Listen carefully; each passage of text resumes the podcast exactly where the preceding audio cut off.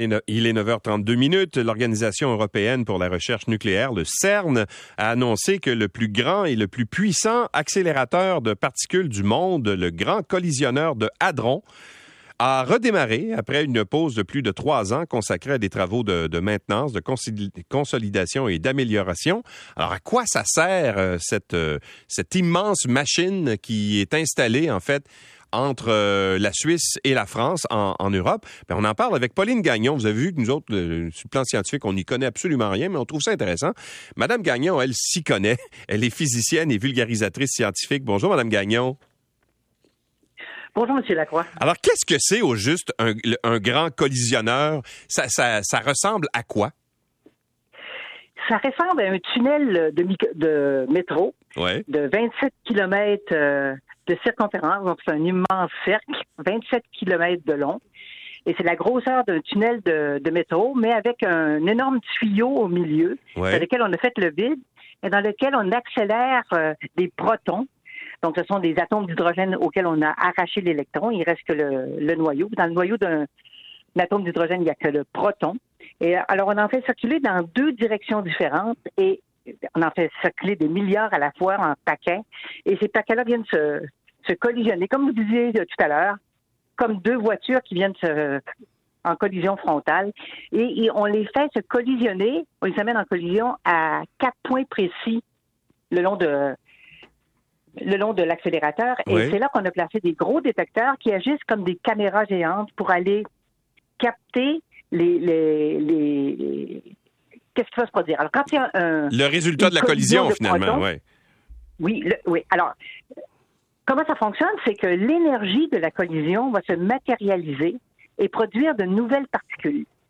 C'est un peu comme si on avait de la plasticine. Plus on a de, plasticine, plus on peut faire des, des bébites plus grosses. Si vous avez juste un petit peu, vous allez peut-être faire un canard, mais si vous en avez plus, vous pouvez faire un éléphant. Et alors, nous autres, avec euh, ce qu'on essaie de faire, c'est plus on met d'énergie en jeu, plus on peut produire des particules euh, massives. Mais ces particules-là vont être éphémères et vont se désintégrer et en d'autres particules plus euh, simples, comme des, euh, soit des électrons ou des muons ou des, euh, des protons ou n'importe quoi. Et on va pouvoir déterminer à partir des débris de la collision qu'est-ce qui a été produit. OK, mais ça, c'est bien beau. Ben, d'abord, ça se passe dans l'infiniment petit, là, on s'entend, là. mais à quoi ça sert de faire ça? Pourquoi c'est si important pour la physique? C'est si important. C'est, bon, c'est ça ne met rien dans nos assiettes, mais ça nous fait, ça nous met quelque chose dans la tête. Ça nous permet de mieux comprendre de quoi la matière est faite. Tout, tout, le monde physique autour de nous, toute la matière, la chaise sur laquelle je suis assise, euh, euh, moi-même, euh, toutes les plantes autour de nous, tout ce qu'on trouve sur Terre et dans les étoiles et les galaxies, tout ça est fait d'un type de matière. Tout est fait à partir de, particules euh, élémentaires. Et euh, il y en a très peu. On peut tout former la matière à partir de deux types de quarks et euh, des électrons. C'est tout ce dont on a besoin pour former la matière. Et pourtant, on voit bien d'autres particules qui existent. Et on essaie de comprendre pourquoi il y a un tel zoo de particules fondamentales dont on n'a pas besoin pour créer la matière. ce qui est encore plus étonnant, c'est qu'on s'est rendu compte, les scientifiques se sont rendus compte qu'en fait, ce qu'on connaît, tout ce qu'on a étudié euh, au cours des, euh, des, milliers d'années. Les dernières cent années, ou les dernières centaines d'années, on se rend compte que tout ce qu'on on peut, la matière qu'on connaît qui est faite euh, de quarks et d'électrons qui forment des atomes et qui forment des molécules et qui forment toute la matière autour de nous, ce type de matière-là ne constitue que 5 du contenu de l'univers. Alors, on sait qu'on comprend très bien ce qui se passe, mais juste pour 5% du contenu de l'univers. On se rend compte maintenant qu'il y a un type d'énergie et un type de matière dans l'univers sur, lequel on n'a absolument aucune idée de quoi c'est fait et comment ça fonctionne. Et ce, ce type de matière-là, c'est de la matière qui ne, qui ne rayonne pas, qui, ne, qui n'émet pas de lumière, comme les étoiles qui nous mhm. envoient de la lumière. Et donc, euh, c'est une matière très particulière qu'on a appelée matière sombre ou matière noire, et non pas point noir ou trou noir, comme vous avez dit dans l'introduction. mais, mais, mais, c'est correct, hein? On est, euh, si vous êtes amateur, c'est, déjà d'être intéressé, c'est euh, bien.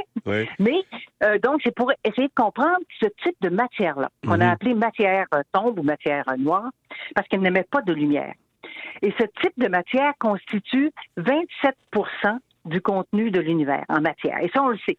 Si cette matière-là n'avait pas été là, l'univers n'aurait pas pu se former aussi rapidement qu'il s'est formé euh, actuellement. On sait que l'univers est vieux de 9 milliards euh, d'années, mais euh, les, les, les, les, galaxies n'auraient jamais pu se former à une telle vitesse, en si peu de temps, s'il n'y avait pas eu la matière sombre pour euh, permettre à la matière de, s'accumuler ensemble. Est-ce que ça veut dire que la, formation de l'univers s'est fait un peu de la même façon, qu'on essaie de reproduire un phénomène qui a pu faire en sorte justement que l'univers comme on le connaît aujourd'hui, euh, ou en fait où on pense le connaître, ou, qu'on le découvre aujourd'hui, je devrais plutôt dire parce qu'il y a beaucoup d'inconnus là. Est-ce que ça veut dire qu'on essaie de reproduire des éléments, des événements qui ont amené l'univers comme on le connaît? Oui. Alors ça, c'est une partie du programme de recherche qui se fait euh, par euh, une des quatre expériences qui se déroulent sur le grand accélérateur de, euh, de Hadron, du, du CERN, l'expérience Alice. Eux autres, ils, essaient justement d'étudier le type de matière qui s'est produite immédiatement après le, le Big Bang. Et on connaît maintenant on connaît qu'il y a trois formes de matière. La matière sous forme solide, liquide ou gazeuse.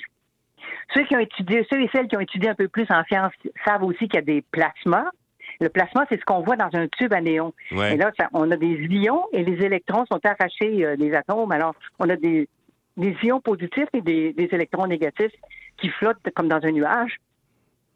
Et la matière euh, qui était produite tout de suite après le, Big Bang, ça, ça s'appelait un plasma de quarks et de gluons. Alors, il n'y avait que des les mhm. quarks. Il y avait trop d'énergie. Même les protons ne pouvaient pas être formés parce qu'il y avait, c'est trop excité, tout ça, ça ne tenait plus. Et les particules qui font tenir euh, les quarks ensemble s'appellent des gluons. Alors, c'était un mélange de quarks et de gluons. Alors, c'est une soupe hyper énergétique. Alors, c'est pour mieux comprendre ça, comprendre comment l'univers a évolué, avec la découverte qu'on a fait il y a dix ans, euh, exactement hier, euh, le 4 juillet marquait le dixième anniversaire de la découverte du boson de Higgs, la dernière particule en liste à être découverte euh, en physique des particules. Cette particule-là, maintenant qu'on connaît sa masse, on peut mesurer combien de temps l'univers va durer. Et là, ah un groupe de théoriciens et théoriciennes ont déterminé que euh, avec la masse qu'on a mesurée pour le boson de Higgs, l'univers n'est pas, va pas durer de façon infinie, mais il est métastable. C'est-à-dire que là, tout a l'air bien correct que ça tient, mais euh, dans quelques milliards d'années, ça risque de péter au frais, cette affaire-là. Alors, je continue. Je continue à payer mon hypothèque, finalement. Euh, oui, malheureusement, oui. Vous n'avez pas besoin de J'en ai encore pour quelques... Tout, ça, c'est assez c'est assez complexe, ces idées-là, bien sûr. Mais ce qu'on essaye de voir aussi, comme je disais tout à l'heure, c'est que on ne peut expliquer à l'heure actuelle que 5% du contenu de l'univers. Donc, faut être humble quand on est physicien ou physicienne d'admettre qu'on en connaît très peu. Et on essaie justement d'élargir notre, notre niveau de connaissance, essayer de mieux comprendre comment tout ça fonctionne. Et si vous voulez en, apprendre un peu plus, euh, justement, j'ai fait un livre de vulgarisation euh, scientifique donc, pour ceux et celles qui sont intéressés à, bien comprendre ces choses-là, c'est écrit pour euh, les, néophytes, les, gens qui sont simplement intéressés. Et euh, ça n'a pas besoin d'être euh, des gens qui ont étudié en sciences. le, livre s'appelle Qu'est-ce que le boson de Higgs mange en hiver et autres détails essentiels. Ah bon, ok, ben... publié ici au Québec aux éditions Multimonde. Alors, si vous voulez vous démêler entre les points noirs, les trous noirs et les et la matière noire, ben là, vous, pouvez l'apprendre à travers mon livre. Bon, ça, ben, moi, je vais, sans doute le consulter parce que ça m'intéresse, comme vous, comme vous voyez, sauf que je connais pas grand-chose, mais j'aimerais ça connaître ça un peu. Euh, je, me souviens à une certaine époque, quand on avait parlé du, euh, du lance, en fait, de la mise en route du collisionneur, il y avait des scientifiques qui craignaient ah euh, qu'il puisse y avoir, que ça puisse déclencher une, une espèce de catastrophe, la collision justement à des vitesses extrêmes là, de, de, de particules ensemble. Évidemment, ça s'est pas avéré parce que euh, visiblement le, collisionneur est encore là. Mais ça venait d'où cette crainte-là? Est-ce qu'elle était réelle? Pas du tout. Alors, euh, ce que vous avez raconté, c'est tout vrai, sauf que ce n'était pas des scientifiques qui, euh, avaient propagé cette rumeur. Mais euh, deux charlatans qui, qui, voulaient essayer de faire un coup d'argent. Ah bon? Qui avait alors, d'abord, il avait fait les mêmes prévisions quand un autre accélérateur beaucoup moins puissant avait été mis en marche aux États-Unis. Et là, il y avait et au CERN, il nous avait proposé de faire des études de fiabilité ou je sais pas trop quoi pour une, somme de quelques millions tout à fait euh, raisonnable. Euh, donc, euh, c'était simplement des gens qui voulaient faire un, un, coup publicitaire ou un coup d'argent et mais c'était tout à fait faux. Il y avait aucune C'était pas qu'il y avait une chance sur 10 millions, 10 milliards ou quoi que ce soit. Il n'y en avait, aucune. Aucune chance. OK. Aucune, zéro. Donc, c'est vraiment euh, malhonnête. Oui. Ouais. Là, on remet en service. Qu'est-ce qu'on a fait pour. Euh, pourquoi est-ce qu'on on, l'a arrêté pendant, pendant quelques années? Parce que. Euh, on voulait améliorer avec des nouvelles, les nouvelles connaissances qu'on avait acquises, aller chercher, lui faire faire autre chose. Qu'est-ce que, pourquoi est-ce qu'on a arrêté le collisionneur? On, on l'a arrêté parce que, ben, comme euh, n'importe quelle euh, mécanique, euh, comme votre voiture, vous allez la porter au moins une fois par année, faire une mise au point. Alors, c'est la même chose. On avait besoin de faire de la maintenance, mais aussi d'améliorer toutes sortes de, détails pour éventuellement produire des collisions à plus haute énergie et en produire encore plus. Pourtant, des, collisions, on en a produit déjà à, très haute énergie et, et, des milliards de ces collisions-là. Pourquoi on en veut plus? Je vais vous donner un exemple euh, très simple pour le comprendre. Si je vous dis, alors je vous ai dit qu'il y a la matière sombre, mais qu'on n'a aucune idée c'est quoi. Alors je sais qu'il y a, si je vous dis que j'ai une bibliothèque avec un livre précieux, ancien, euh, très rare, et vous cherchez tous les rayons de la bibliothèque pour trouver ce livre, et là, tout à coup, je vous donne une échelle beaucoup plus haute pour vous permettre d'aller fouiller les derniers rayons en haut euh, que vous n'avez pas pu atteindre. Alors, en ayant plus d'énergie, on va, ça nous permet d'aller fouiller encore plus loin des régions qu'on n'a pas encore exploré. Et en faisant plus de collisions, ben, c'est comme si je vous ouvre la porte de d'autres sections de la bibliothèque, qui fait que vous avez encore accès à beaucoup plus de livres et que là, parmi tous ces milliers, millions de livres-là, peut-être que vous allez trouver celui qui est euh, ce livre précieux et unique. C'est ce qu'on espère.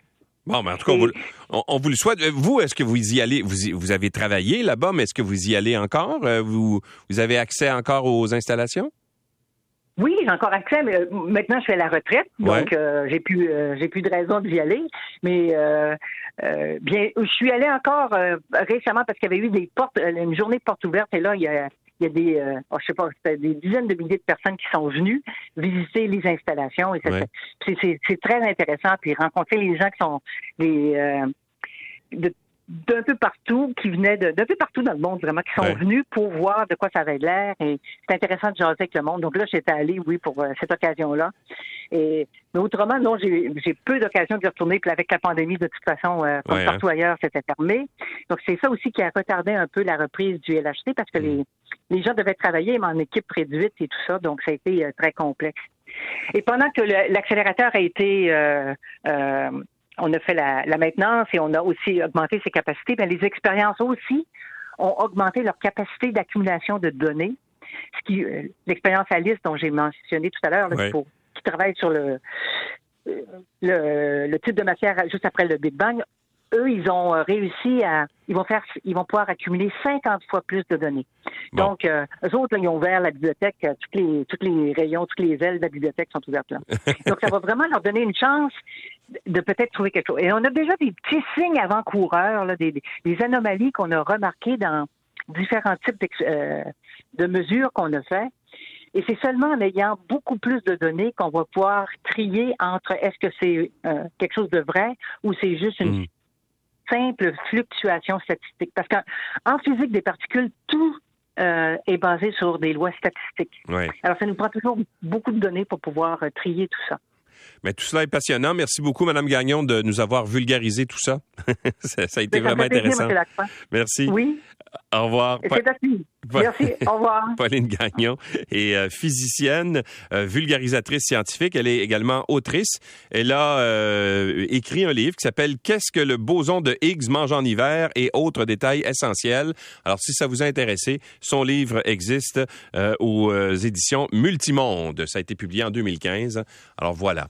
Dans quelques minutes, tiens, avec euh, la reprise, ben, j'allais dire la reprise de la COVID, la reprise des spectacles plutôt et les grands festivals qui, euh, un peu partout à travers le Québec, vont euh, se, remettre en activité au cours de l'été. On pense au festival d'été, entre autres à Montréal. Je voyais que c'est presque plein, là, les chambres d'hôtel, à, pas à Montréal, à Québec, c'est plein. À Montréal, bien sûr, il va y avoir plein de festivals. en André... Il y a Oshaga qui Oui. Oui, évidemment, le Festival de Québec. On parle de grande foule. Exact. Le Festival d'été de Québec, Oshiaga qui s'en vient euh, à la fin juillet. Il y a le Festival de jazz qui est en cours présentement. Les foules sont réunies. Voilà, exactement. Est-ce que vous euh, craignez justement une reprise de la COVID? On avait des statistiques tout à l'heure qui démontraient qu'il y a plus de décès en 2022 de la COVID-19 qu'il y en a eu durant toute l'année 2021. Est-ce que ce sont des statistiques qui vont vous faire euh, reculer devant la possibilité d'assister à des spectacles durant les festivals? Je vous pose la question après la pause. 514-790-9850 ou encore le 1877-790-985-0.